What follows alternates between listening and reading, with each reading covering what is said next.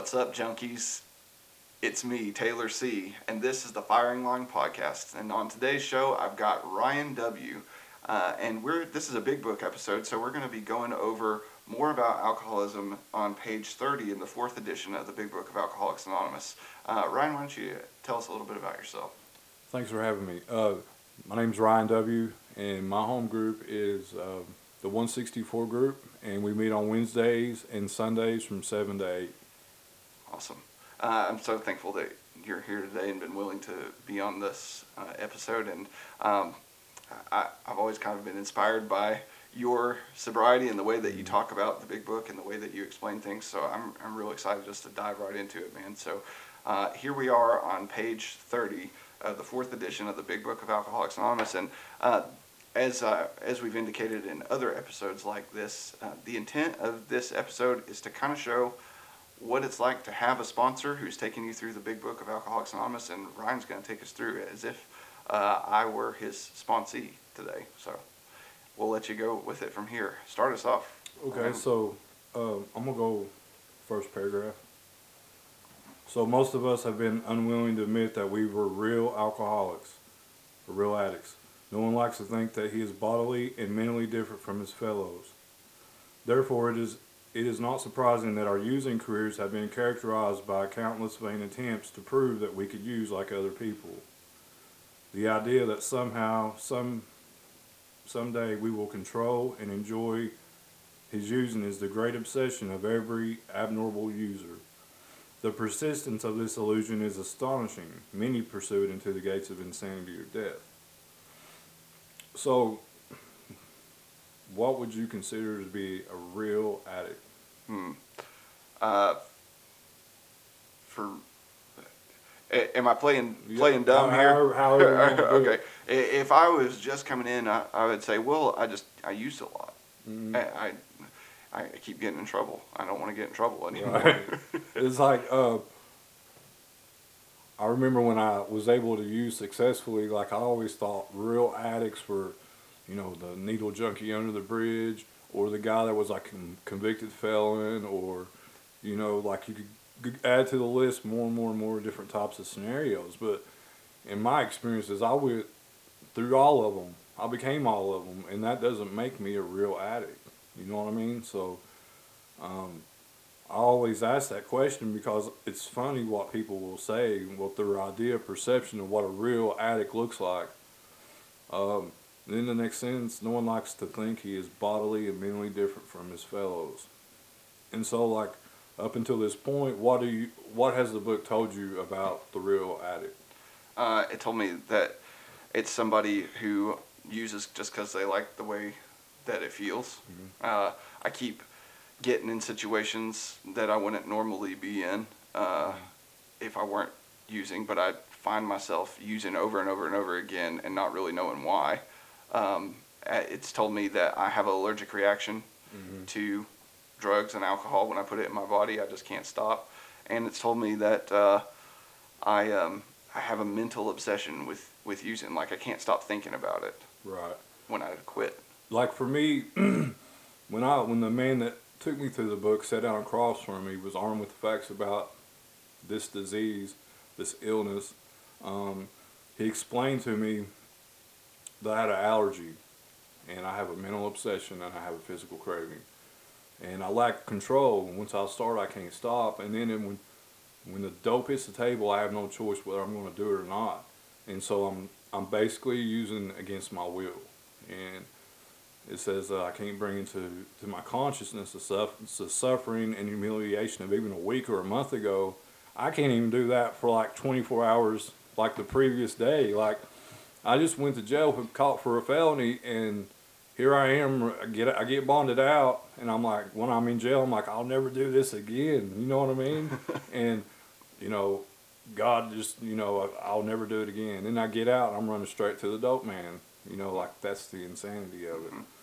You know, like this chapter, more about alcoholism is like more about the mental obsession. You know what I mean? Like it just is. When I read it, it's a gut punch. Mm. You know, it just just hammers me with the truth because it describes me to a T. And then, you know, like how are you different from your fellows? now that you look back on your experience now when you, when you were using? Um, I see other people they get high one time on the weekend and then they don't do it again until the next weekend. Right. Uh, that's not me. I want to. I get high and I want to get higher. go, go, yeah. you know. You know, like I, I remember sitting down with at a table with friends, and we got a bunch of coke on the table, and at some point they're all good, and I'm over here like I must have a high tolerance.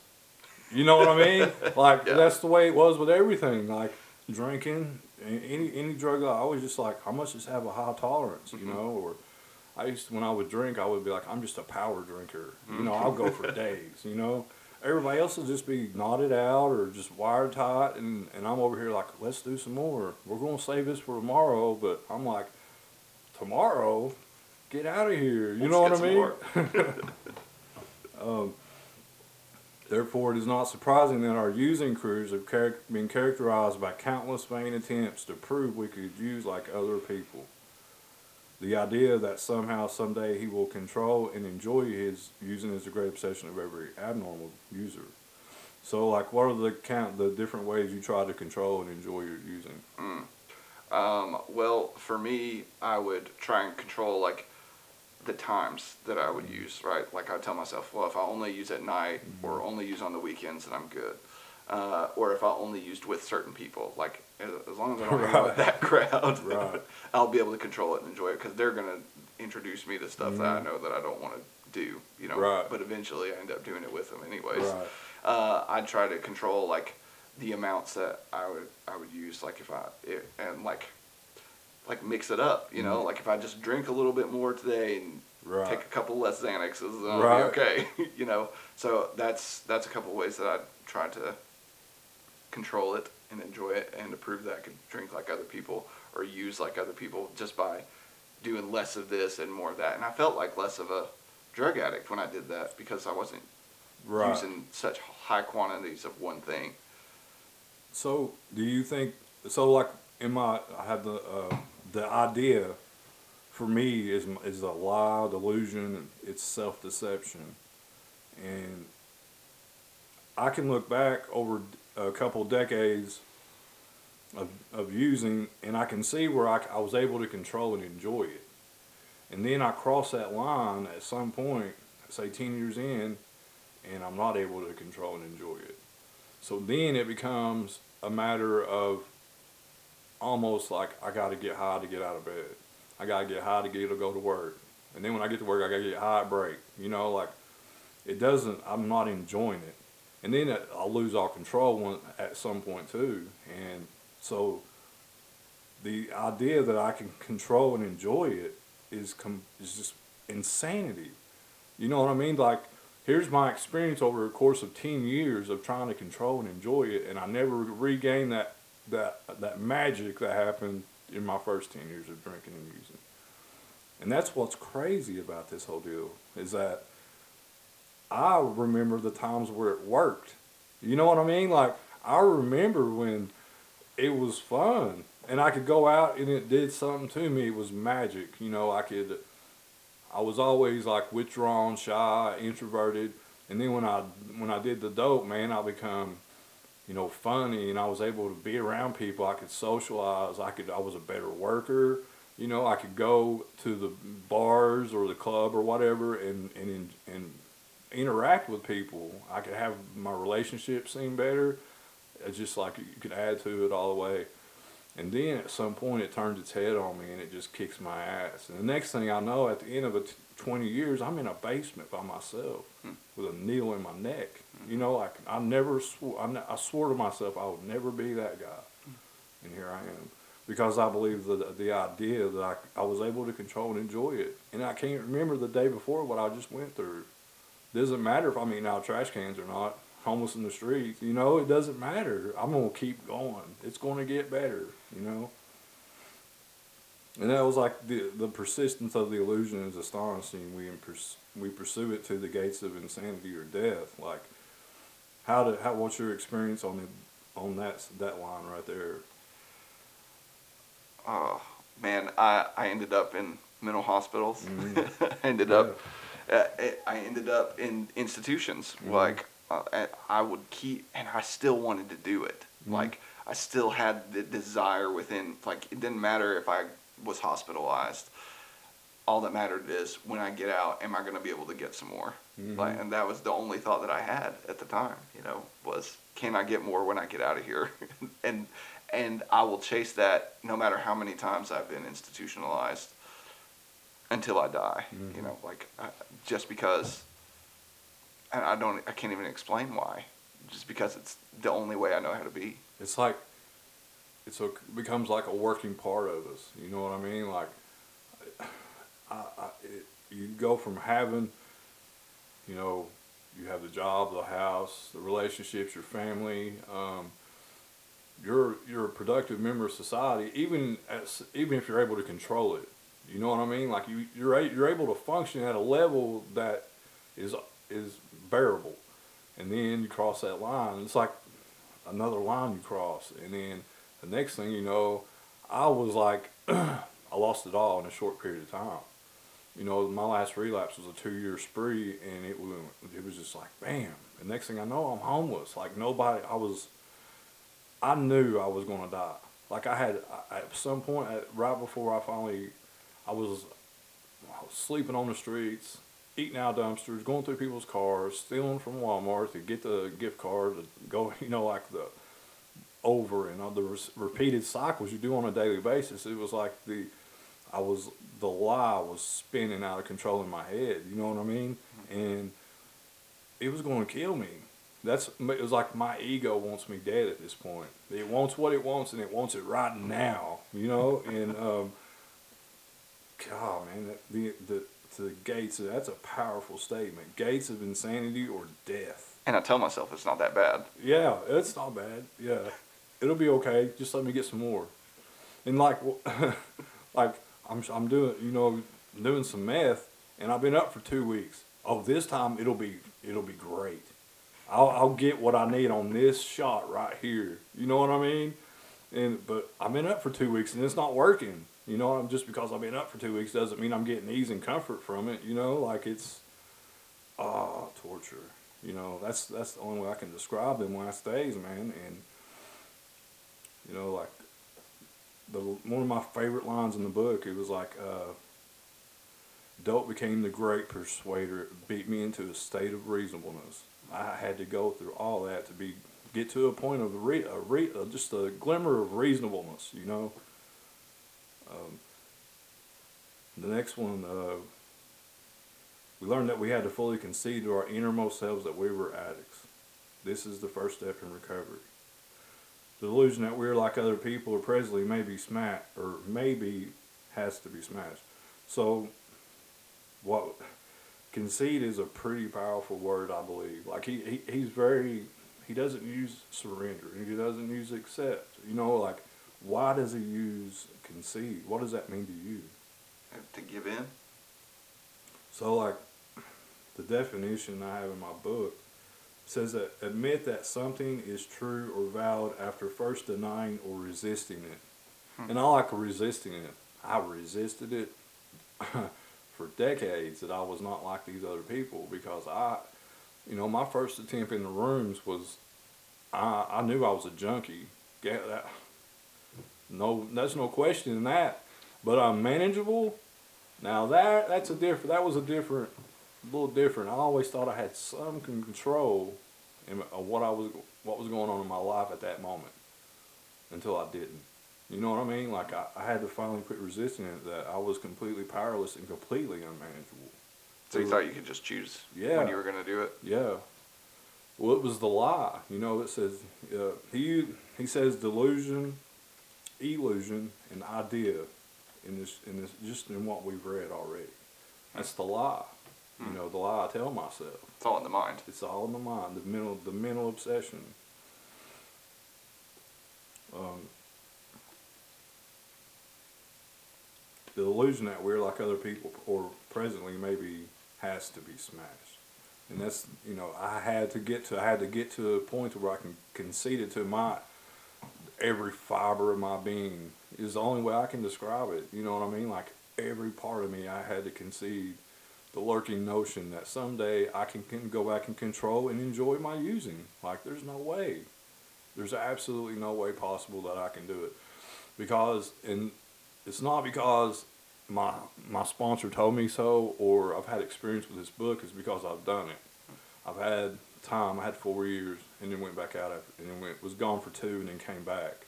And when they say the disease is progressive, it was definitely progressive for me. And that's my experience. You know what I mean? So I know it doesn't, I will never be able to control and enjoy it ever again. It'll kill me. I'll be right, I would probably jump right to the gates of insanity or death within a pretty short time.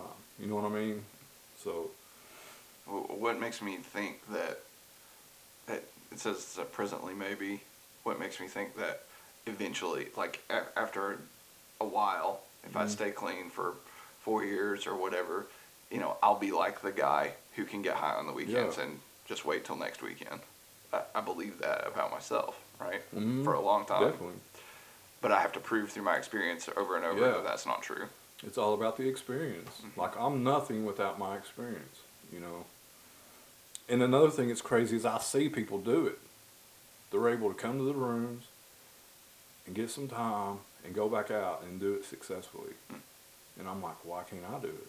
I thought just because I'm in the room and I'm an addict and I call myself an addict, does that make me an addict? I mean, I don't think so. You know what I mean? I, that's why like I love you know the founders they would qualify the newcomer before they even came to a meeting. They would qualify a newcomer, do work on them at their house, and then send them to a meeting. You know what I mean? So they knew. I mean, do they belong or not? You know, and I'm so grateful that my last sponsor did qualify me. You know what I mean? So now I know what to do. Can we take a digression for a second and tell me what qualifying somebody is, just in case somebody's not familiar with that yet? Well, I mean, the qualification is for me was like, do I belong or do I not belong? You know, everybody's not. I I would go into, I would go into other fellowships, and I would be like, well, everybody in here is not an out, real alcoholic. You know what I mean? And the heads would turn because they're not. So, show me in the book where it describes me. If if I'm not, if I don't belong here, I don't need to be here.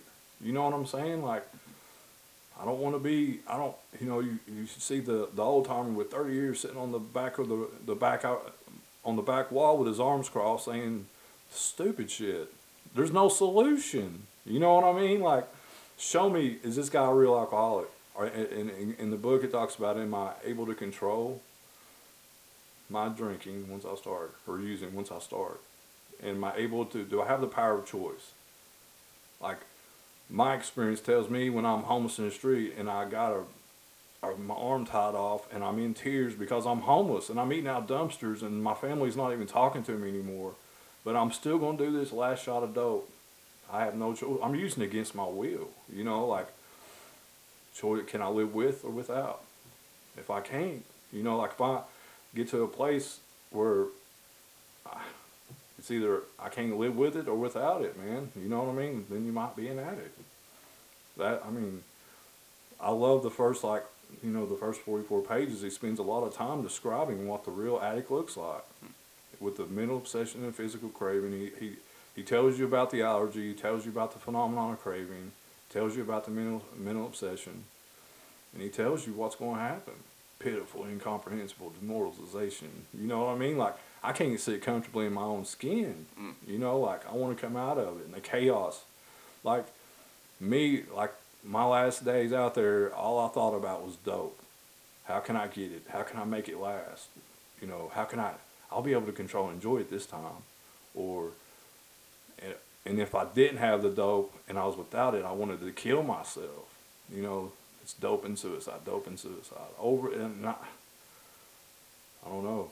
And I wanted to come out of my skin. I was never able to sit comfortably in my own skin, even with the dope. I'm unmanageable before the shot. I'm unmanageable during the shot, and I'm unmanageable after the shot. I get no ease and comfort. There might be a split second, like thir- or thir- a 30 seconds relief, you know, I get from it hitting the table. And that's my, that little breath of relief, and it's right back. I need more. I need more. I need more. What I got to do? How can I get it? Who can I con? Mm-hmm. You know. So like it talks about um, again we are alcoholics we addicts are men and women who have who have lost the ability to control our using. We know that we, we know that no real addict ever recovers control. All of us felt these times were that we were regaining control but at such intervals usually brief were inevitably followed by still less control which led to the pitiful and incomprehensible demoralization we are convinced to a man that the attic of our type are in the grip of a progressive illness. Over any considerable period, we get worse, never better. And we've we've already talked about that. You know, the pitiful, incomprehensible demoralization. What does that mean exactly? That for for me, that's like I can't sit comfortably in my own skin. You know, all that in that's unmanageably the spiritual malady for me. Like I'm. It's like the brokenness, the pain, the misery. You know, the the book talks about the hideous four horsemen. That's what it looks like to me. You know, um, The four horsemen being terror, bewilderment, frustration, despair. Despair. Yeah. yeah. I mean, it's like you ball it all up into one, and you put it inside your soul. You know what I mean? Like when I came in, I was, I, I would describe myself as broken. Like my soul was in half. You know, like I had to be put back together, man. I had to be reshaped, reformed, and um, I was like uh, broken down to nothing, and I had to be real, build back up, man. You know, I was I was hurting, man. Um, that's why I love DAA, man. When I came into the room, man, the, when in Knoxville, when DAA first started, or when I came in, it was about three months old, and there was like ten people, ten to fifteen people on a Tuesday night, and they were talking about God, and they were talking about the promises meant the promises manifesting in their lives, and they were saying they were recovered, and they were talking, they were saying things that I've never heard in, from my previous attempts at this, and it really piqued my interest because I'm a more of a you can talk all that shit you want, you know, all that good stuff, but show me in the book. You know, you, I, I'm gonna show me. You can show me better you can tell me, type of guy. Hmm. That's the way I, I like to do my recovery, and that's the way I like to see other people. Like if I pick a sponsor, I want you to show me how you get to this point, because I'm over here broken and battered and you know bruised, and I'm just. I need I need help. Show me how you get to this, you know. That's why I like the guys that carry books in the meetings. You know what I mean? Like if you ain't carrying a book in a meeting, I don't. I'm really not going to pay much attention. Take much. It's not no depth and weight. You know what I mean? I need. I need a real deal message, and I need that that gut punch kind of message. You know the way this book does for me. You know. need the solution. Yeah, I need solution bad, man. Like my life depends on it. Like I was damn near dead when I came in. Like this is before I even got into the work. I remember after a couple of days being separated, and I was like, man, I felt like I was in the abyss and it was pulling me. You know what I mean? Like I had one foot in and it was trying to get me in to just keep going into it. And I was like, you know, and I, I had a real problem with God, you know, and, and I was able to, I had enough pain, you know, that I was able, I was beaten into that state of reasonableness. And I was like, God, I can't do this no more, man. Like, I need help. You know what I mean? And I was like, the next moment was my first sane thought I'd had. You know what I mean? Like, call so and so. You know? And it was weird, man, because I always hated the birds, right? You know, that chirping at 3 a.m. so I'm, I'm, I'm sleeping on the street. I'm sleeping behind this bu- building. I'm trying to sleep, and I'm, I'm paranoid. and I'm, you know, afraid the cops are after me. And so I find a place and I duck down. I'm hiding behind this building, and these birds start chirping, and it sounded beautiful. And I was like, this is weird. You know what I mean? And then, like, this is, this is going to sound crazy, but I heard my dad say, call so and so. and My dad's dead.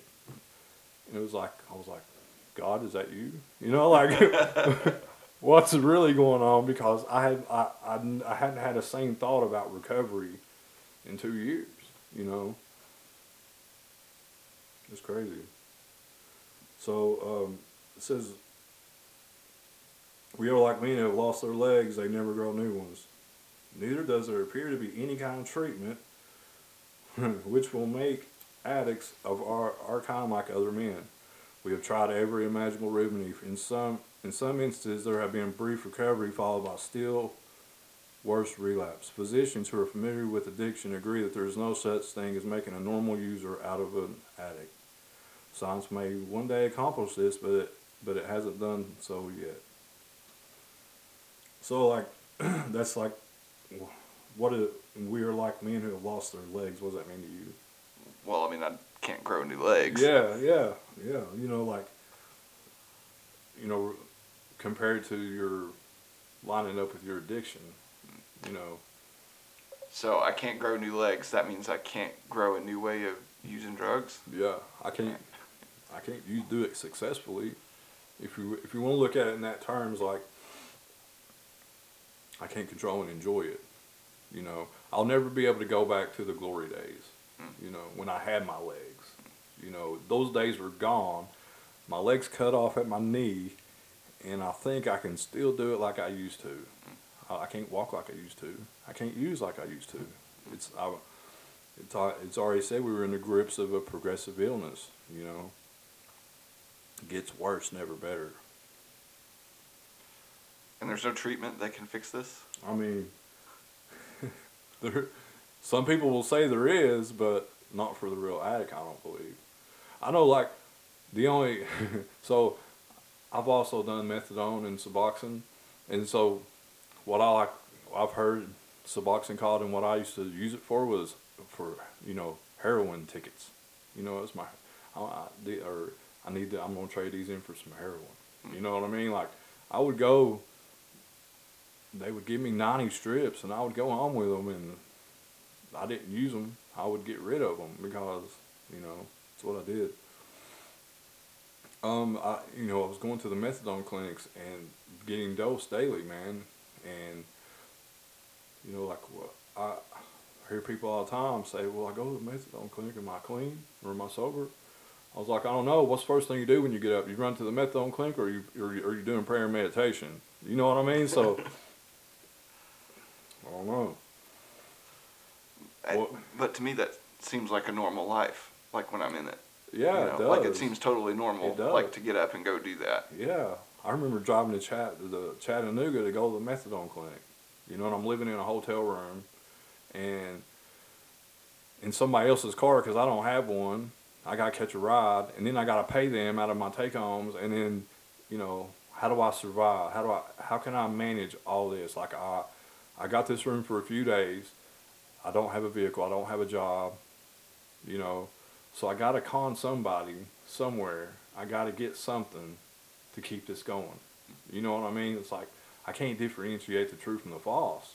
It's one big lie. It's the idea back back to that whole idea that someday somehow I could control and enjoy, and it never works out.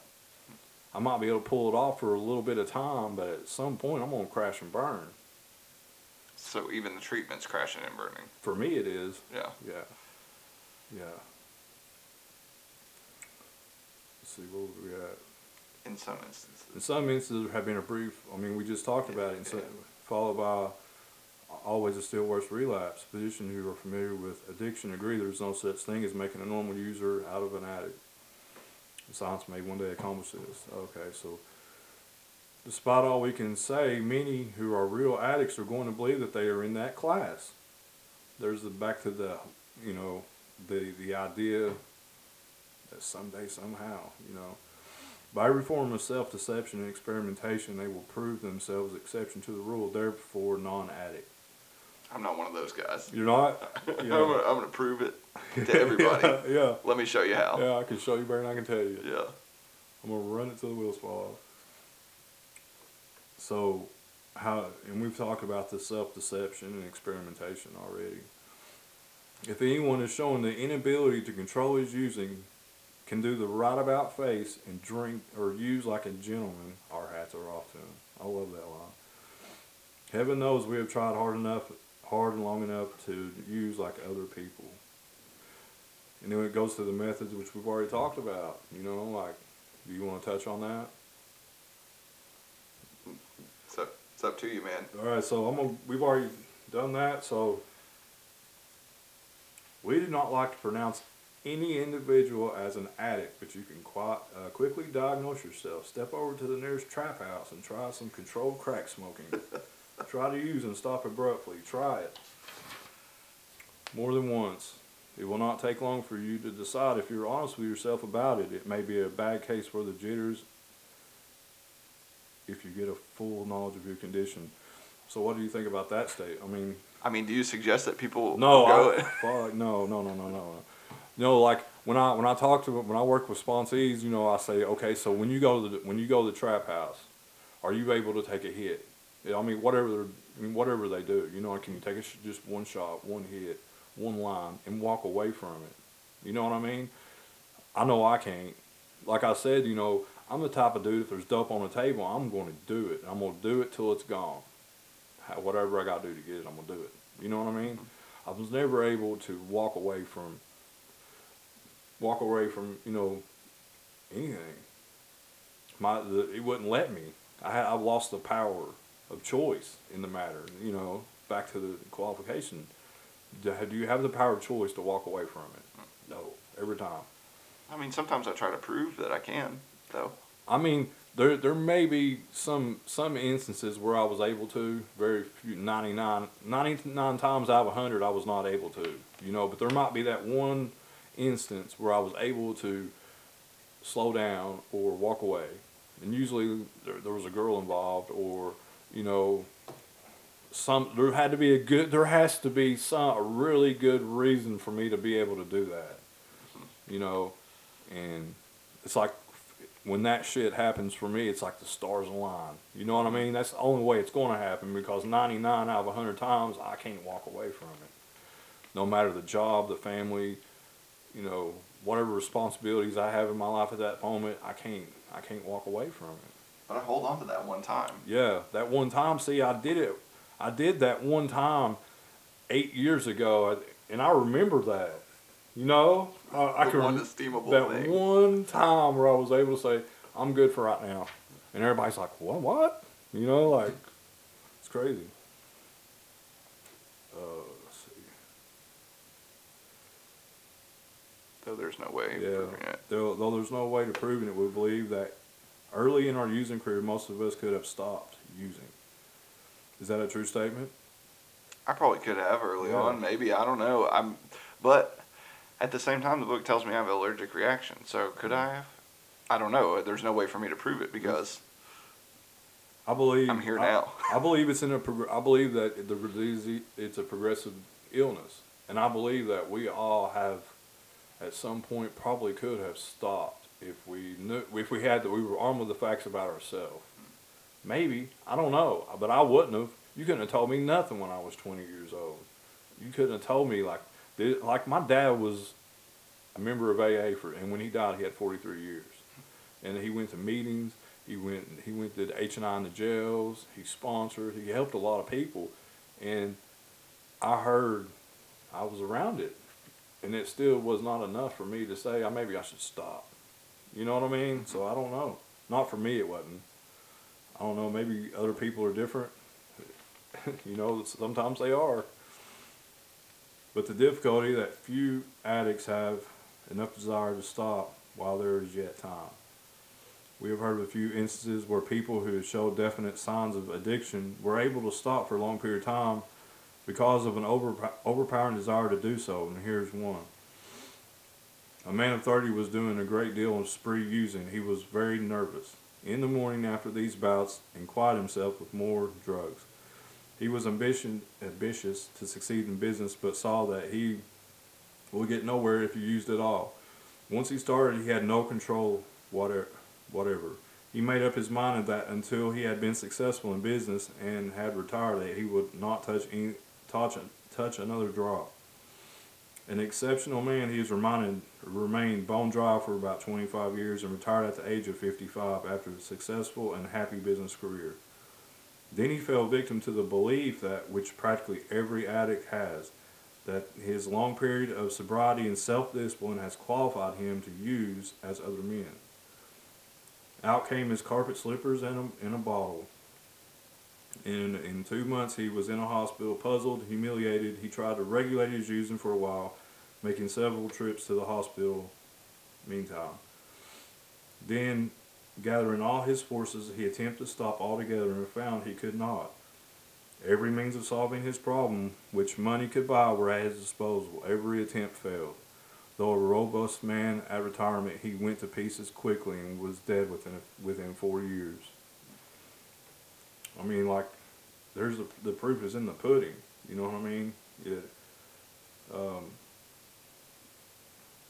it says then he fell victim to a belief which practically every addict has that his that his long period of sobriety and self discipline has qualified him to drink as other men. That's like for me, that's the mental twist of this whole thing.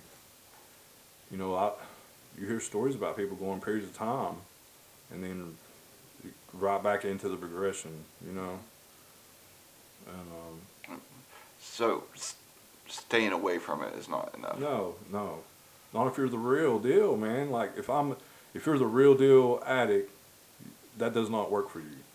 It doesn't work for me. You know, that's what the book tells me.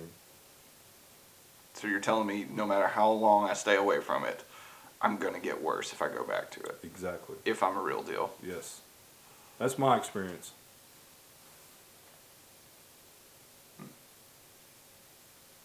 Says in two months he was in a hospital, puzzled and humiliated. He tried to regulate his using for a while while making several trips to the hospital. Meantime, his allergy had kicked in.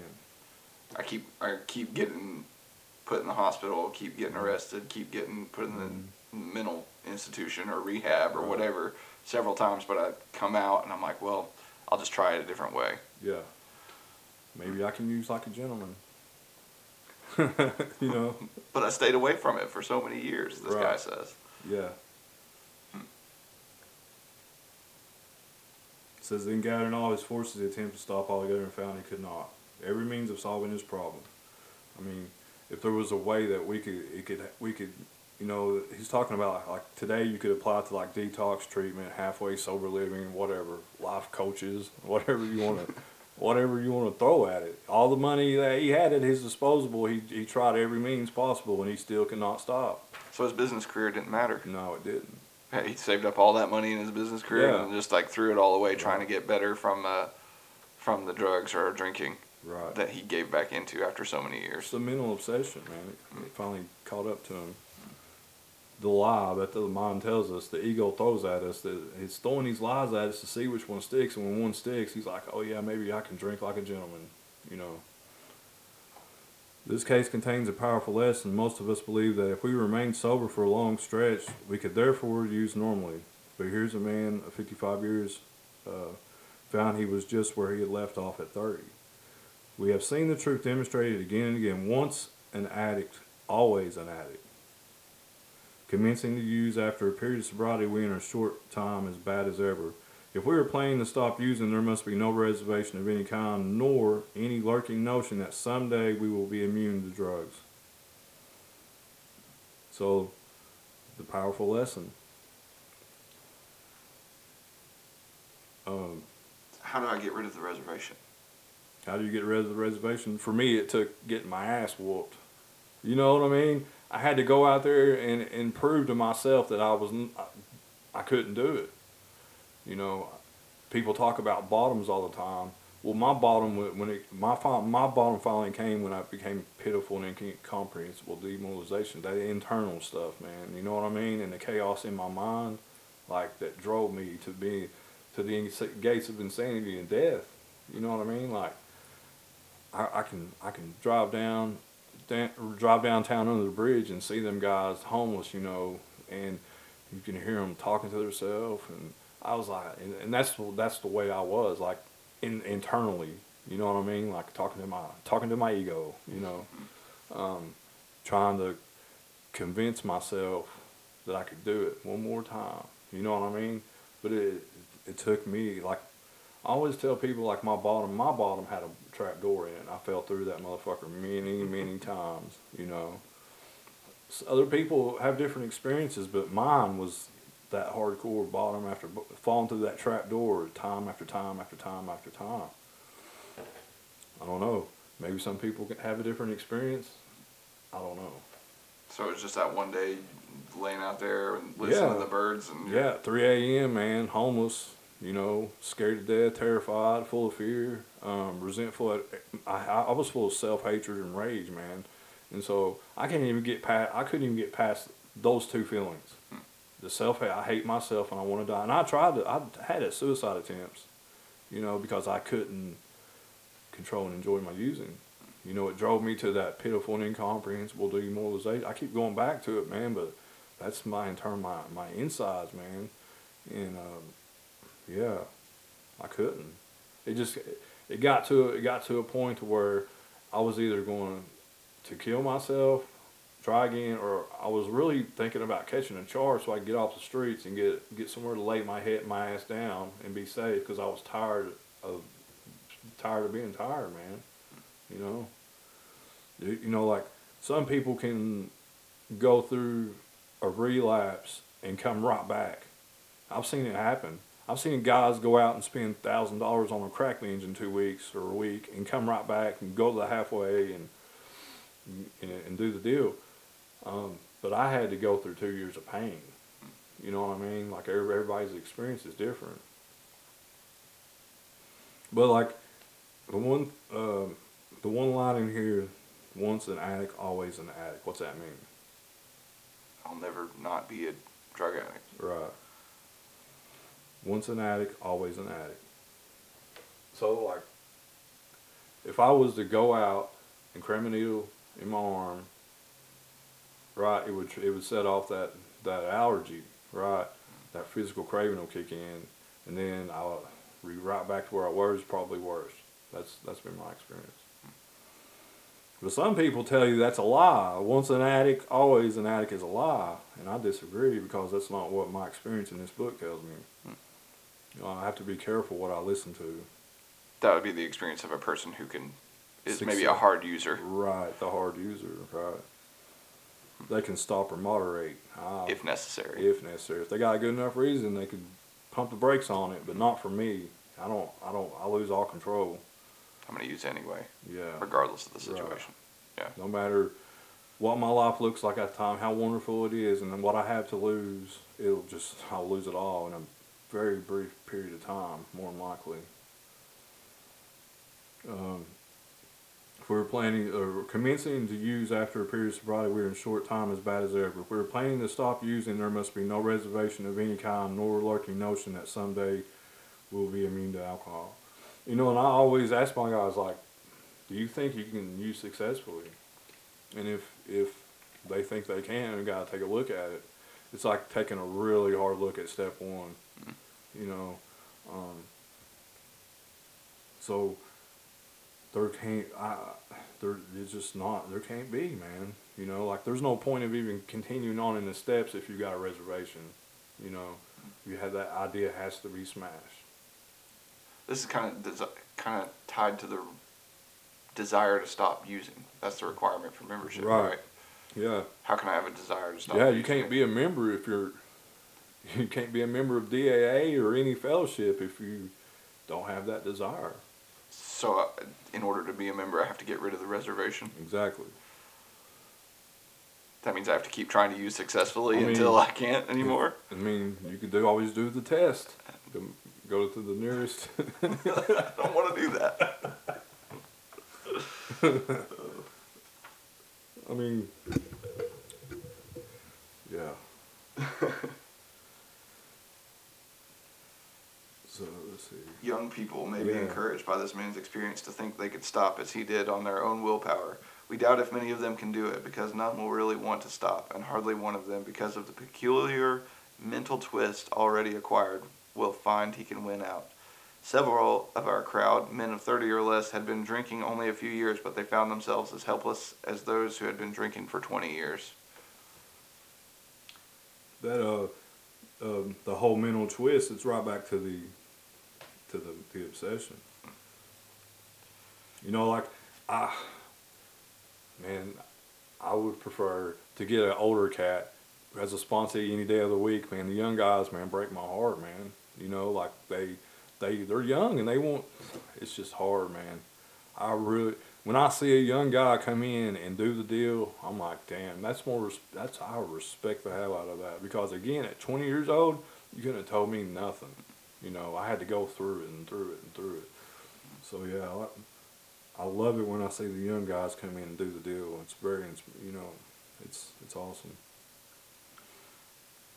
To be gravely affected, one does not necessarily have to use for a long time nor take the quantities that some of us have. This is particularly true of women. Potential female addicts often turn into the real deal and are gone beyond recall in a few years. Certain users who would be greatly insulted if called addicts are astonished at their inability to stop. We who are familiar with the symptoms see large numbers of potential addicts among young people everywhere, but try and get them to see it. So do you do you think that that women become the real deal a lot quicker than men?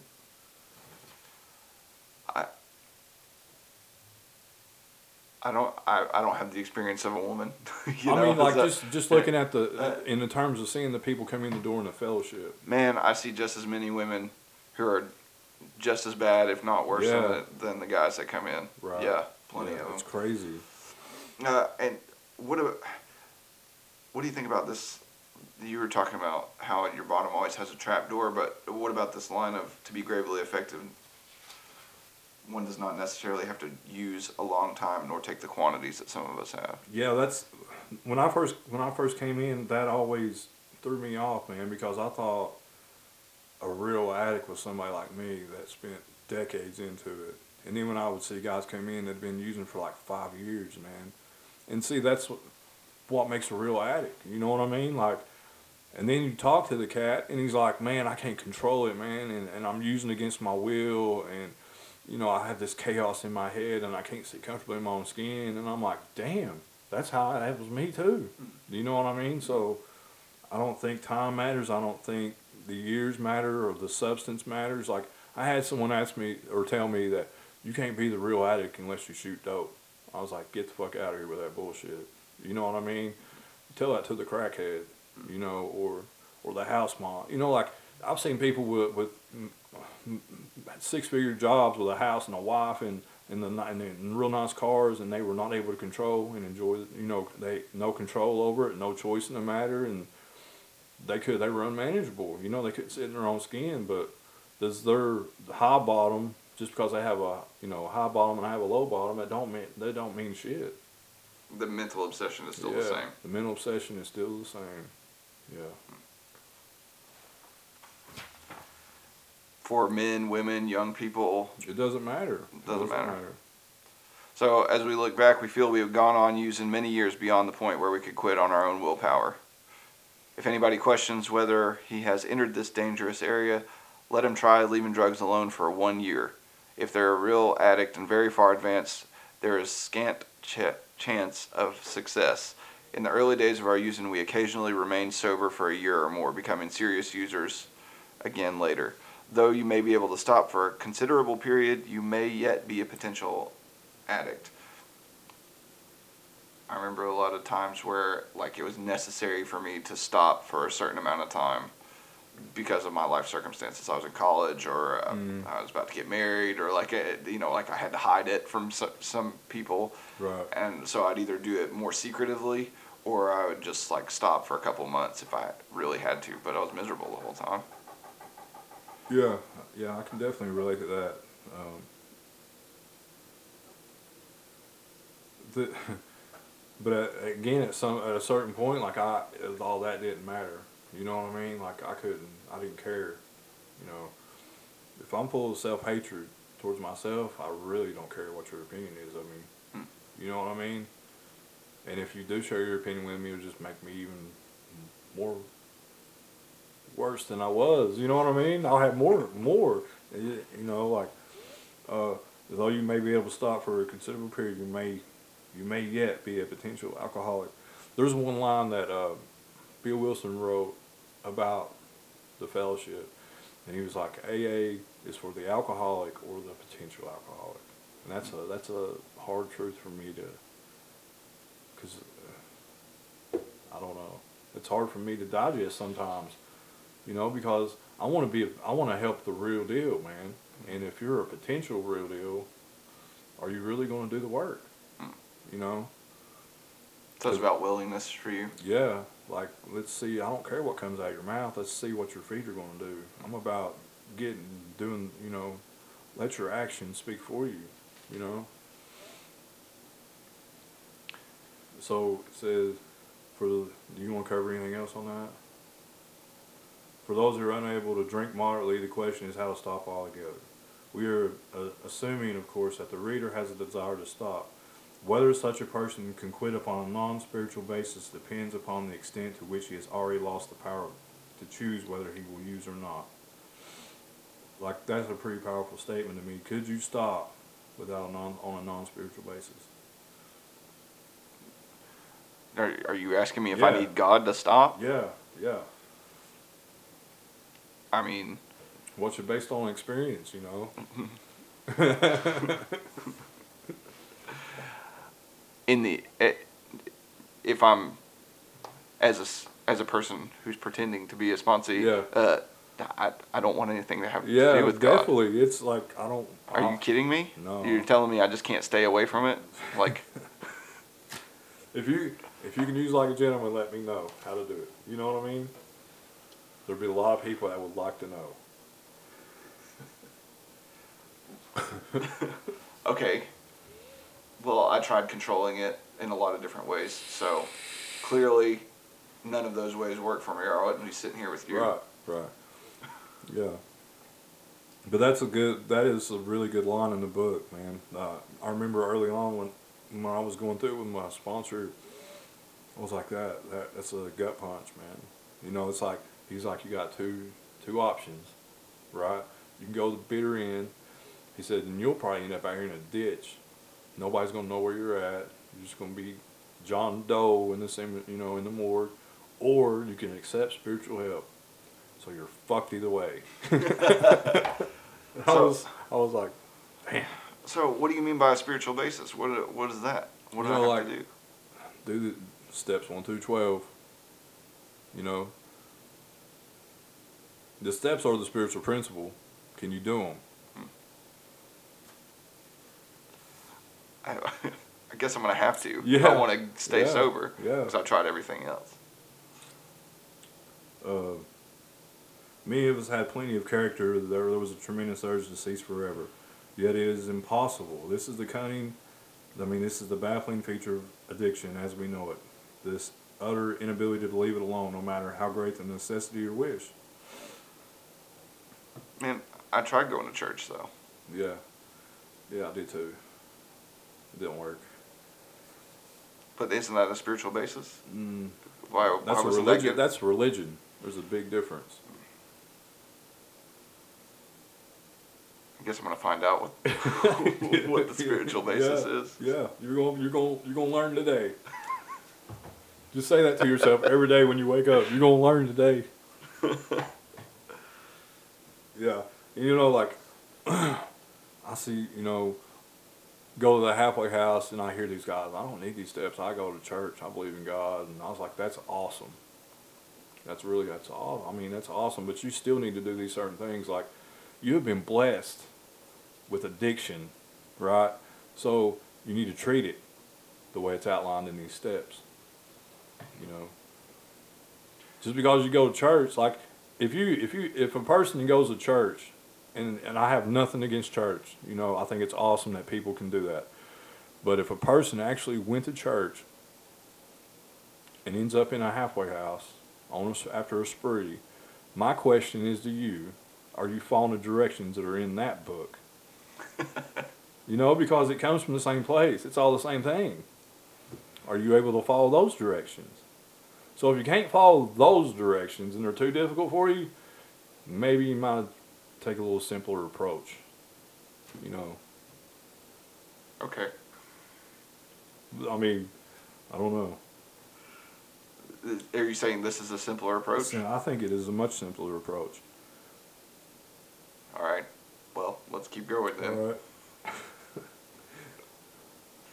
How then shall we help our readers determine to their satisfaction whether they are one of us? The experiment of quitting for a period of time will be helpful, but we think we can render an even greater service to addict sufferers and perhaps to the medical fraternity. So we shall describe some of the mental states that precede a relapse into drinking, for obviously this is the crux of the problem. Hmm. So, what sort of thinking dominate, dominates an addict who r- repeats time after time the desperate experiment of the first drug? Friends who have reasoned with him after a spree which have brought him to the point of divorce or bankruptcy are mystified when he walks directly into the trap house. Why does he? Oh, what is he? Th- uh, what is he thinking? So, what's the what's what's your experience on the thought leading up to the relapse and the desperate the desperate experiment?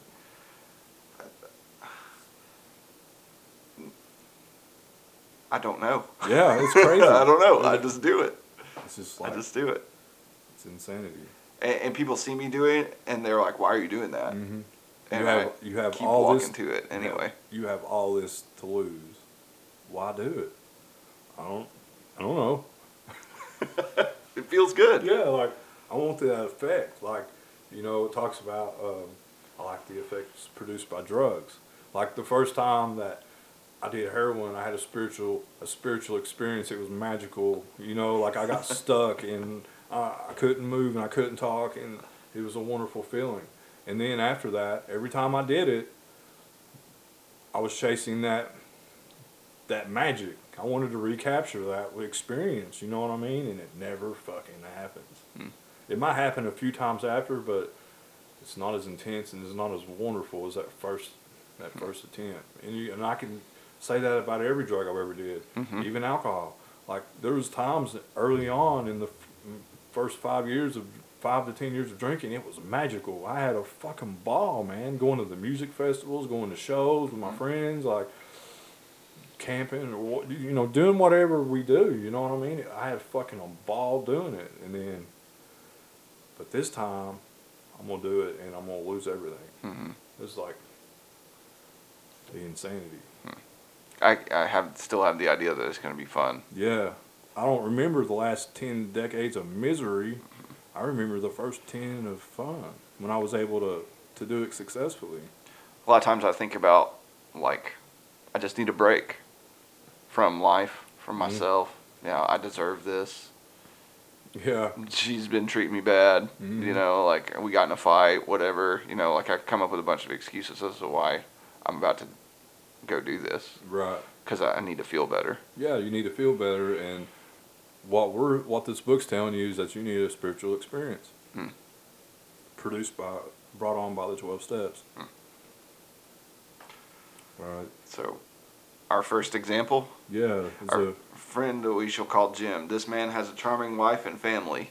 He inherited a lucrative automobile agency. He has a commendable World War record. He's a good salesman. Everybody likes him. He's an intelligent man, normal so far as we can see, except for a nervous disposition. He did no drinking until he was 35. Wimp. A few years, he became so violent when intoxicated that he had to be committed. On leaving the asylum, he came into contact with us. We told him what we knew of alcoholism and the answer we had found. He made a beginning. His family was reassembled and he began to work as a salesman for the business he had lost through drinking. All went well for a time, but he failed to enlarge his spiritual life. To his consternation, he found himself drunk half a dozen times in rapid succession. On each of these occasions, we worked with him, reviewing carefully what had happened. He agreed he was a real addict and in a serious condition. He knew he faced another trip to the asylum if he kept on. Moreover, he would lose his family for whom he had a deep affection. yeah. So when you know, so he had Jim was a really good dude. It sounds like he had all this good stuff going for him. You know, he had a wife, uh, he had a business he inherited. He was had a he was a war hero. You know, and he was a good salesman, and everybody liked him, intelligent, except for that nervous disposition. And I mean, like that's a reoccurring theme from the last story. That guy had a nervous. He was had bad case of the nerves, I believe. What is that? I mean, what what are they talking about? The you know? jitters? Yeah, the, the nervous dis. Like Not comfortable with myself. yeah, not comfortable in my own skin. You know. Um, You ever have guys who uh, get started? You like talk to them, they get started, they start going through the book with you or whatever, and then all of a sudden they get their girlfriend back, they get a Mm-hmm. Yeah. job, and then they stop showing up, and That and that's says we told him what we knew of alcoholism or addiction, and the and the answer we had found. He made one, two, and three, bam, right there. Then the ego re, you know, I want to catch them when they're coming in the door, when they're broken like I was, because that's when you can get them hooked really quick. And you gotta take. I take my guys through the steps quick. I went through the steps in ten days, or I got to step nine in ten days you know, and it probably could have been a lot quicker if schedules would have lined a little bit better, but I did the work. I wasn't working. I was in a halfway house. I was, you know, had the time to do the reading, do the work. So at step, at 10 days at step nine, a month later, I was sponsoring, you know, so, and my ego was crushed at that point when I came in. So, so when the guys come in the door, I want them, when their ego's broke, you know, when they're broken and run them through the work because at some point, a couple days into it, they're you know their family's like, oh, I'm, you're doing a good job, and they get a job and they get some money in their pocket. They can buy their own cigarettes and they're not having to bum from other people or or smoking roll ups. You know what I mean? so their ego, their ego's going to reestablish, right? And then like the family resembles. He begins to work. You know, like, but he and he he, he all the stuff, all his life starts to come back together for him, but he stops doing the work at steps four through twelve, perfecting and enlarging my spiritual life. so that's what happened to this guy. Yeah, that's what happened to him. He failed to enlarge his spiritual life, steps four through twelve. He got drunk again. We mm-hmm. asked him to tell us exactly how it happened, and this is the story. I came to work on Tuesday morning. I remember I felt irritated that I had to be a salesman for a concern I once owned. I had a few words with the boss, but nothing serious. Then I decided to drive into the country and see one of my prospects for a car. On the way, I felt hungry, so I stopped at a roadside place where they have a bar. I had no intention of drinking. I just thought I would get a sandwich. I also had the notion that I might find a customer for a car at this place, which was familiar for I had been going to it for years. I'd eaten there many times during the months I was sober. I sat down at the table and ordered a sandwich and a glass of milk. Still no thought of using or drinking. I ordered another sandwich and decided to have another glass of milk. Suddenly, the thought crossed my mind that if I could, put an ounce of whiskey in my milk, it wouldn't hurt me on a full stomach. I ordered a whiskey and poured it into my milk. I vaguely sensed that I was not being any too smart, but felt reassured as I was taking the whiskey on a full stomach. The experiment went so well that I ordered another whiskey and poured it into more milk. That didn't seem to bother me, so I tried another. So like uh, going through the story, it says I remember I felt irritated. Then on down it says I had a few words with my boss. Then it's on down it says I had no intention of drinking. So he was irritated, right? Mhm. Uh, Nerves. He had the nervous disposition. Now he's irritated, and then he's going to have a few words with his boss. So what is that all about? You know. I mean, yeah, the unmanageability. You know, he's unmanageable. Yeah, he, I didn't resentment. You know, like what? What is he not? What's going on with this guy that he's he feels nervous, he's irritated, and then he and then he has a few words with his boss. Is he spiritually fit or is he unspiritually fit? Um, and he has no intention of drinking. But down it says then the obsession kicks in, and suddenly the thought crossed my mind. The obsession ran through his mind that he could have some whiskey with his milk. And who does that? That doesn't sound good at all. you know? like, why? It won't hurt me on a full stomach. Yeah, it won't hurt.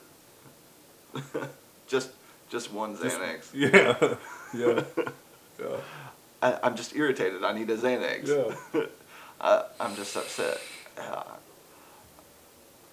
and that that seems reasonable to me, right? It right? does. It does. Like I'm upset. I need Mhm. a I need a drink or I need to use. Cause that's that's our old idea shit, man. Like my whole I, I, my whole life, man, I've taken the Xanax to calm my nerves. Hmm.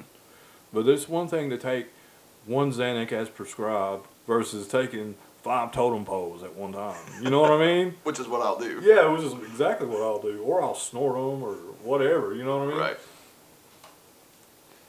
I'll put this Xanax with this Roxy and let's see what happens, or this Oxy or whatever. Let's see what happens. I got a, I'm irritated. I'm, I got a nervous disposition. I need a spiritual experience. Yeah, bam. But the drugs give me the spiritual Yeah. experience. and that's what we want. That's that's what I wanted. You know what I mean? And then I come in, I do the work, and I have this feeling that is the only way I could describe it. Like in the book, is electric, right? I'm, it's I'm, I'm zooming spiritually, and the dope man never had that relief. He never sold me that feeling. You know what I mean? And that's the I mean, the only way I can describe it. I don't have the vocabulary to describe how I felt when I had my awakening. It was like, you know, God Himself came down from the heavens that day when I said that prayer, homeless in the street, and slapped the shit out of me. Like, wake up. You know what I mean? like, get your ass up. You, you know? And I did. Then the following day, I, got, I was in the halfway. Until like three days later, I, I had my sponsor, you know, and then I, I was at, I was somewhere between steps five and nine before I went to my first DAA meeting. So I was sponsored in by DAA. DAA sponsor, spon- did the work, sponsored in. Kind of like, I'd like to say like the old, the founders did. You know, it sounds, it's really good, but. So it says, thus started one more journey to the asylum for Jim. He was there with the threat of commitment and the loss of family position, to say nothing that uh, intense mental and physical suffering which using always caused him. He had he had much knowledge about himself as an addict, yet all reasons for using were easily pushed aside in favor of the foolish idea that that he could take that one Xanax if only he mixed it properly. Whatever the precise precise definition of the word may be, we call this plain insanity. How can such a lack of proportion of the ability to think straight be called anything else? So is this step one or two? One. The unmanageability. Plain insanity, the lack of proportion of the ability to straight. You know, oh, insanity is doing the same thing over, you know, expecting different results. No, it's not. It says right here what it is. That's the definition. Uh, tell me again. The the lack of proportion of the ability to think straight. That's insanity. You know, The inability. So coming up with new ideas. right. To, It, it says down on the on the previous page he had su- he had much knowledge about himself as an addict, right? What's your experience tell you? What is, what what has happened as a direct result of your experience? Mm-hmm. Where are you? You know what I mean? Yet all reasons for, yet all reasons for not using were easily pushed aside in favor of the foolish idea, the obsession, that he could take one bar, Xanny bar if he mixed it properly. What's your it's what's your experience tell you? You know, like my first time in the rooms, I was going to I was going to AA, I was going to NA, and I was going to CA. Right? I had all the approved and non-approved literature. I was dying sober, you know, and I had all the had all this literature, and I read it all, and I and then you know like. Oh, I'm, I want. I'm, I was willing, and that's how willing I was. I was like, I want to do. I'm going to do the deal, man. And I went through the steps probably seven times with five different sponsors. Right. I had uh, so much knowledge about myself that it didn't matter. You know, because I wasn't following the directions. yeah. So what was the difference between the time, the seven times, and the one time?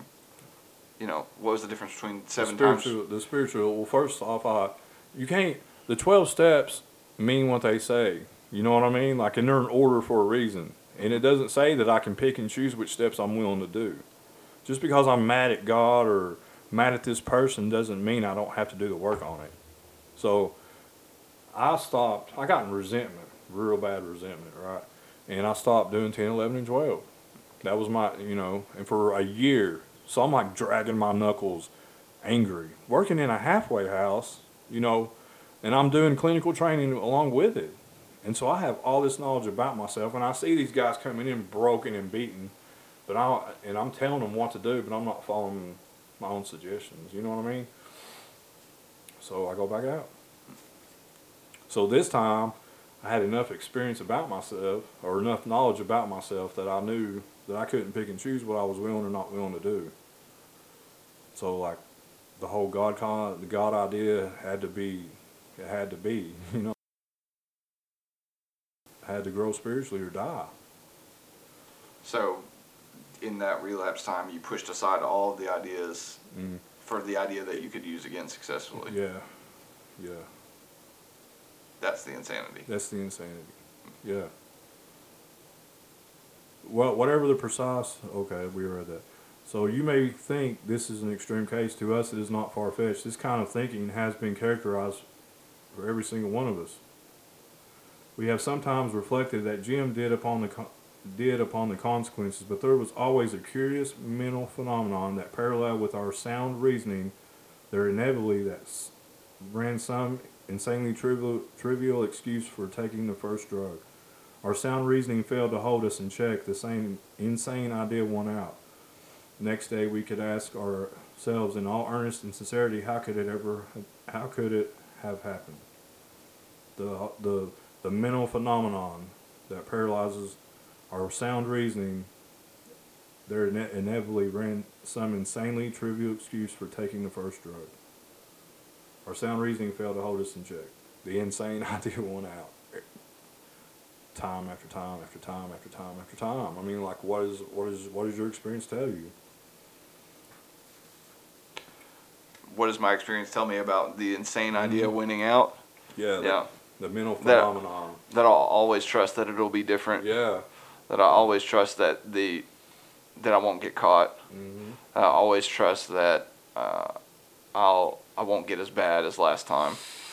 That I always trust that uh, she won't find out. hmm That Yeah. I always trust that uh, I won't steal from anybody this time. hmm Nobody's gonna know. Nobody will know. Yeah, they won't be able to tell. That that always wins. I, I would, I would go to. I had back surgery, right, and a bad one, and so I have MRIs. So I, I could go, I could go to any pain clinic I wanted to. So, and I did that for a decade, you know, and so I would go in to these doctors and I would get loaded up with all kinds of shit. I'd go to the pharmacy I'd walk out and I'd have my bag like, you know, like yeah, it's like it's like my self worth goes up some. I feel so much better. That ease and comfort comes immediately. And once I get that bag in my hand, I can hear them pills rattling. And so I get home and I would take my bottles out, right? And I would, these pills over here, this is this is my pile, right? this pile over here is for my bills, for my rent. This this here's here's a few for my brother. I'm gonna throw him a bone because if I throw him a bone, maybe he'll sell something for me and I'll make some money this pill goes over here for my cell phone bill or whatever, you know what I mean? And after a few days, those piles end up in one big pile. Hmm. you know, the, the curious the phenomenon. Sound reasoning. It sounded really sound in the moment. And I did that for years, man. Every fucking time I would go get pain pills, man, like, this is what it's going, this is what's going to happen. It's going to be different this time right mm-hmm. here. I'm going to make it work. And then at the end of it, I'm going to the dope man where I sold the pills half off and I'm having to buy them full price. Or, or I'm completely broke. My rent's not paid, you know, and I'm, I'm, I'll give you two for one. You know what I mean? And I'll do that like three times in a day, you know, and I'll end up owing this guy like 30, 40 pills, you know, and I get, it's crazy. Our sound reasoning failed to hold us, hold us in check. The insane idea won out. Every time. In some circumstances, we went out deliberately to get high, feeling ourselves justified by nervousness, anger, worry, depression, jealousy, or the like. But even in this type of beginning, we are obliged to admit that our justification for a spree was insanely insufficient in light of what always happened. We now see that when we began to use deliberately instead of casually, there was little serious or effective thought during that period of premeditation of what the terrific consequences might be. Is that saying, like, I get mad Yeah. and I go get high? I, for me, it's like fuck it. Hmm. You know what I mean? Like, I'll show you. you know what I mean? Like fuck it, I'm done. Fuck it, I'm. I, I'll show you this time. You know. That that's the only way I can describe it. Like, I get so unmanageable, you know, and the obsession is like fuck it. Go get high. All right. Sounds like a good plan. Mhm. You know, nothing else has ever worked in my life. You know, but that, that's that's the lie too. You know, that's a content prior to investigation, big time. Because I never took a, never tried it this way. I just had my own experience to go off of, and it never worked. So why would anything else?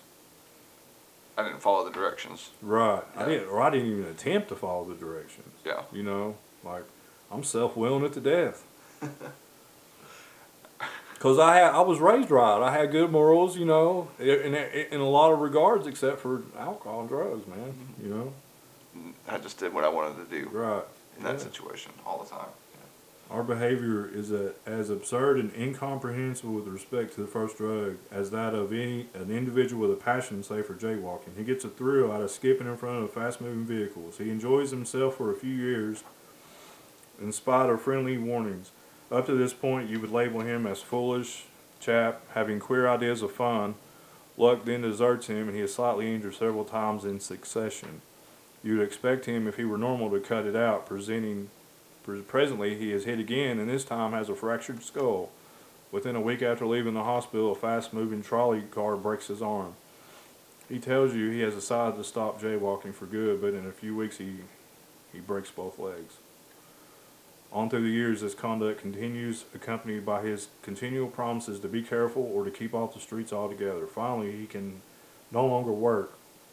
His wife gets a divorce and he is held up to ridicule. He tries every known means to get the jaywalking idea out of his head. He shuts himself up in an asylum, hoping to mend his ways. But the day he comes out, he races in front of a fire engine, which breaks his breaks his back. Such a man would be crazy, wouldn't he? You think this our illustration is too ridiculous, but is it? We who have been through the wringer have have to admit that if we substituted addiction for jaywalking, the illustration would fit us exactly. However intelligent we may have been in other respects, where drugs, drug addiction has been involved, we have been extremely insane. It's it's strong language, but isn't it true? So, what do you think about it? Uh, Substitute the word for dope for jaywalking. So I, I remember a lot of times my granddad, for example, would say, you know, you ought to not do that because alcoholism runs in our family. Mm, And I do it anyway. I'd say, nah, I'm not going to be like one of them. Mhm. So that's one of the warnings, right? Yes. Like, eh, or where I get so drunk I black out or so high that I can't function. And everybody's like, well, why would you do that to yourself? I've had people say that. Like, why do you, why do you, do you think this is fun? This doesn't look like fun. To them, it's a strange, a queer idea of fun right. strange idea. Uh, so then I get luck deserts me. I end up in a mental hospital. I end up divorced. I end up crazy, full on crazy, and, and yet I still want to do it anyway. Right. I, I come out of there. I'm like, let's do it again. And then, and then it's, it's like it gets worse. Like, presently he is hit again. This time has a fractured skull. You know what I mean? Like his consequences to his actions get worse and worse and worse. And, and you know, if you, it's all about the experience, man. Like looking back at, looking back at my life, everything, er- my my consequences got worse and worse and worse and worse as the time went along. Like, why would you keep doing the things that are causing that are hurting you and everyone around you? I like it. I don't know. I don't know. You know what I mean? All I know, but today it's like I know why. You know, I have this mental obsession. I have this physical craving. Once I start, I can't stop. You know, the whole. I'm powerless and I'm unmanageable because of it. Mm-hmm. Step one, bam. Like I believe, if you come into the rooms and you're and you have and you're willing to work the steps, you have got to have working knowledge of the first step. Hmm. Like there has to be you have to understand what powerlessness looks like in your life and you have to be able to understand what unmanageability is like I- i'm you know like i would hear guys well i'm in a halfway house i'm a convicted felon and my family won't mess with me my dog ran away you know like that's not unmanageability that's a direct result that's bedevilments if anything The unmanageability is that in inside stuff, that pitiful, incomprehensible demoralization. You know what I mean? And that was that's different between the first time in the rooms and this time. Like this time, I understand what step one looks like, what it looks like. You know what I mean? So, can you tell me a little bit more about what the unman- the, the difference between the bedevilments and the unmanageability? Because to me, it's hard to make the distinction. Like, Well- I, I see that all the I see all the bad stuff, and that seems like unmanageable. Like, I can't, I don't have any money. Right. My, I can't keep my relationships. Like, that's all unmanageable to me. But Well, so, what's the difference? The the internal unmanageability we talked about a little bit. Like I can't sit comfortably in my own skin. Mm-hmm. You know that the guy was talking about. He had a nervous disposition, or he had a bad case of the jitters, or whatever. You know what I mean? A nervous jitters, or um, he liked to argue with people. You know. Okay, so if I'm unmanageable and if I can't sit comfortably on my insides, it's going to come out on my outsides. You know mm-hmm. what I mean? Like it's a spiritual malady. Mm-hmm. It's me playing God. You know what I mean? I have if my if I'm not spiritually fit, it's going to come. It's going to manifest externally, and I'm gonna have I'm gonna have problems with controlling my emotional nature. I'm not going to be a real help to no one. You know, I'm gonna be a I'm gonna be a prey to misery and depression. You know what I mean? That's just the that's the spiritual the spiritual malady part of it. Um, you hear people talk about step one's a threefold or a twofold disease. I've heard it called like the two-edged sword. I don't know, but it's a motherfucker. That's what I, all I know. You know what I mean? Because the physical craving, right, and then the underneath that's the mental obsession, and underneath that's that spiritual malady, man. And then, like you got to address all three. You got to be able to understand what all three look like, and how it works at step one. Or you get on down the line, down the line, and your ego reestablishes, and it gets to the point where you got to go make amends, and you don't understand how fucked you are at step one are you really going to go all the way in on making amends? Hmm. You know, or are you really going to go all in to carrying the message? Are you really going to sponsor? Are you really going to do 10 and 11? Well, I'm good. I don't need to do 10 and 11. You know, like I, that's my experience. And I've, I've seen a lot of people do that, go through the same experience too. So step one tells me I got to continue on with the process. I got to do these steps. You know, it makes everything else necessary. it makes it necessary. It's like there's no question about it. Like in if you look in the rooms, if you look at if you look in the room at the people that are doing the damn deal, they understand why how fucked they are at step one. Because like a lot of times, you know, there's times where I don't want to do the deal. You know, I don't I don't want to answer this phone call with this sponsor because I don't like him. But I have to because that's what the book tells me I need to do. Hmm. You know what I mean? It doesn't matter if I like him or not. I need to tell, I need to help him. You know, so I'm fucked. I gotta call, and then if I miss the phone call, I gotta call him back. You know, like my conscience won't let me. It's like you gotta call that dude back, man. You know, I know. and that it's like, fuck. All right, God. You know, if I wasn't connected spiritually, I would have been like, fuck that dude. He called six times in a row. I just ain't gonna answer the phone. You know. So we just have a few minutes left, probably about ten minutes or so. Mhm. Why don't you, if there's any stuff left in this chapter that you really want to hit, Yeah. let's let's let's do that and pick right. those paragraphs. Let's see. God, there's so there's so much in this chapter, man. It's hard to do it in an hour. I know. Uh, the uh, the you know, but for the actual potential alcoholic, with hardly exception, with the absolutely unable to stop using on the basis of self knowledge. Thirty nine. Yeah. This is a point we wish to emphasize and re-emphasize to smash home upon our addict readers, as it has been revealed to us from our bitter experience, like you keep talking about. Mhm. Let us take another illustration. Yeah. Then they talk about Fred. Yeah. Well, not a cloud on the was it not a cloud on the horizon? Yeah, Fred uses regardless of the good things going on. Jim uses because there's bad stuff Mhm. happening. Fred uses because everything's going good, right? Yeah. And on forty one in the if if this if it says anything in italics, it's important. Okay. Like you know what I mean? Yeah. I, as I crossed the threshold of the dining room, as soon as he crossed the threshold, that allergy kicks in. You know, the mental obsession kicks in. You know what I mean? Doc Heyman, day, it would be nice to have a few cocktails with dinner. That was and nothing more. Why can't I just think differently? I mean, you know, you see that that sign in the in the meetings of think, think, think. Yeah, turn that motherfucker upside down, turn it backwards. Like my thinking got me in this position. Like I don't need. You know, the book talks about the proper use of my wills when I align it with God's will. Okay, so that's all I need to know.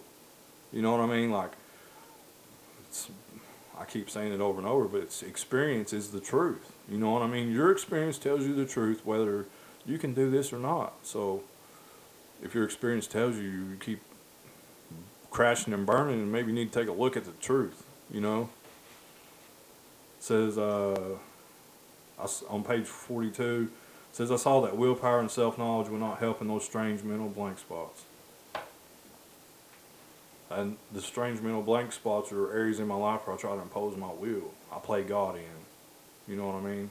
Um, and it's it, and it's not the addiction these days. It's like my relationships, my finance, my job, my health. You know, these are areas where I still will play God like a motherfucker because I think I know some shit, and as a result of it, I hurt myself and other people around me.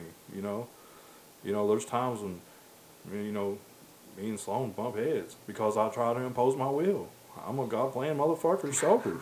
you know what I mean? Like, uh, we're not saints, you know, so the strange, the strange mental blank spots. But do you not see it at the time when you're doing it? No, I'm insane. I'm insane, completely fucking insane in the moment. Hmm. You know what I mean? Um, step two. You know.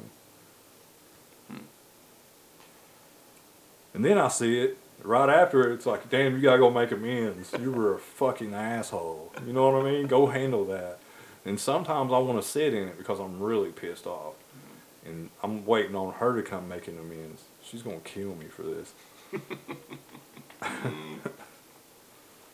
uh, talking about Fred's story, it says Fred's story speaks. It's on page forty-three. Fred's story speaks for itself. We hope it strikes home the two thousands like him. He had felt only the first nip of the wringer. Most addicts have been pretty bad, badly mangled before they really commenced to solve their problems. That's me. I had to be mangled before I was able to take a look at it. Before you really wanted to mm. actually solve the problem. Yeah. I mean, like I, I wanted to I wanted to to stop, but I couldn't. I just I couldn't do it, man. That was that was why I had to have I had to have divine intervention. Like the only times I was able to stop was like unless I just hadn't have no money, I was out of options. You know, there was no way for me to do it, or I had divine intervention, and that looks like getting handcuffed Mm. or going to suicide watch Mhm. or going to jail or going to the halfway house. That's the only way I could ever stop, unless it was divine, you know, divinely inspired.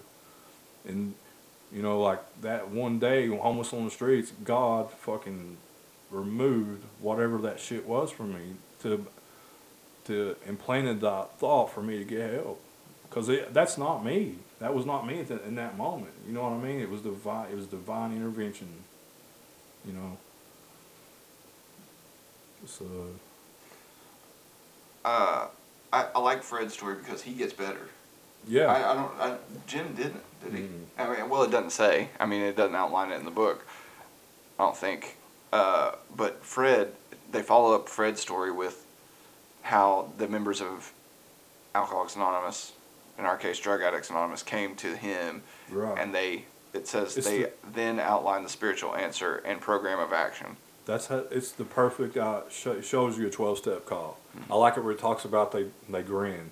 You know what I mean? Like you're like, mm-hmm, mm-hmm. I told you. you know, and I've done that, and I've had it done to me too. Like my last sponsor did the same shit to me. Like, they, that that if you want to know what a twelve step call looks like, there it is. It says they outline the spiritual answer and a program of action, which a hundred of them had followed successfully. And he calls it. He says that it's entirely sensible but pretty drastic. Yeah, yeah. Sensible but drastic. Eh, You're telling me that I got to go make amends to people that I've harmed, Mm, Yeah, or people that I'm mad at. yeah. You're telling me that I have to get God in my life. I was okay with all of it except the God idea. Really? Yeah.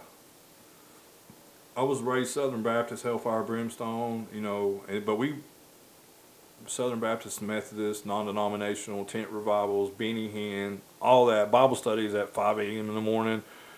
Non, you know, non-secular home.